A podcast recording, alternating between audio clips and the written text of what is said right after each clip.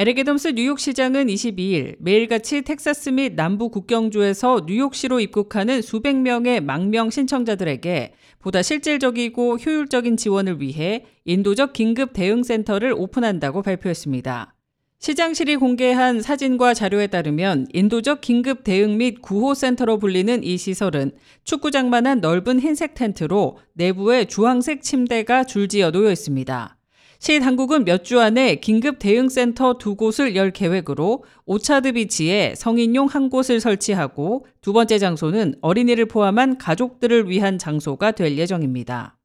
뉴욕시는 불법 이민자의 과다 유입으로 이미 23개의 긴급 shelter를 설치했고 현재 9,500명의 이주민들이 shelter에 머물고 있습니다.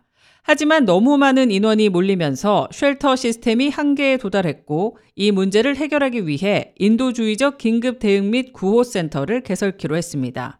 새로 뉴욕에 도착한 망명 신청자들은 이 시설에서 약 24시간에서 96시간 동안 머물지만 상황에 따라서는 더 오래 머물 수도 있습니다.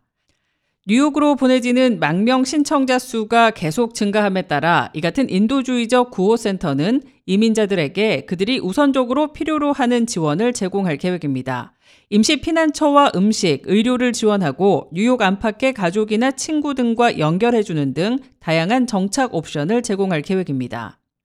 애덤스 시장은 100여 년 전 앨리스 아일랜드는 자유롭게 숨쉬고 싶은 갈망을 환영하기 위해 문을 열었다며 다른 주에서는 망명 신청자들을 지원해야 하는 도덕적 의무를 포기했지만 뉴욕시는 그렇지 않을 것이라고 말했습니다.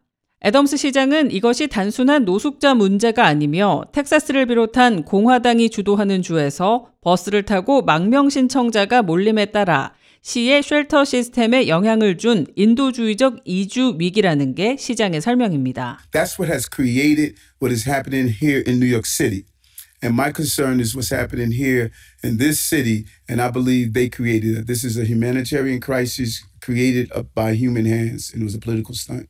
미국에서 뉴욕시만큼 이민자들의 피난처라는 명성이 뿌리 깊게 박힌 곳은 드문데요. 그럼에도 불구하고 만 명이 넘는 망명 신청자들을 받아들이고 조화시키는 것은 쉬운 일이 아닙니다.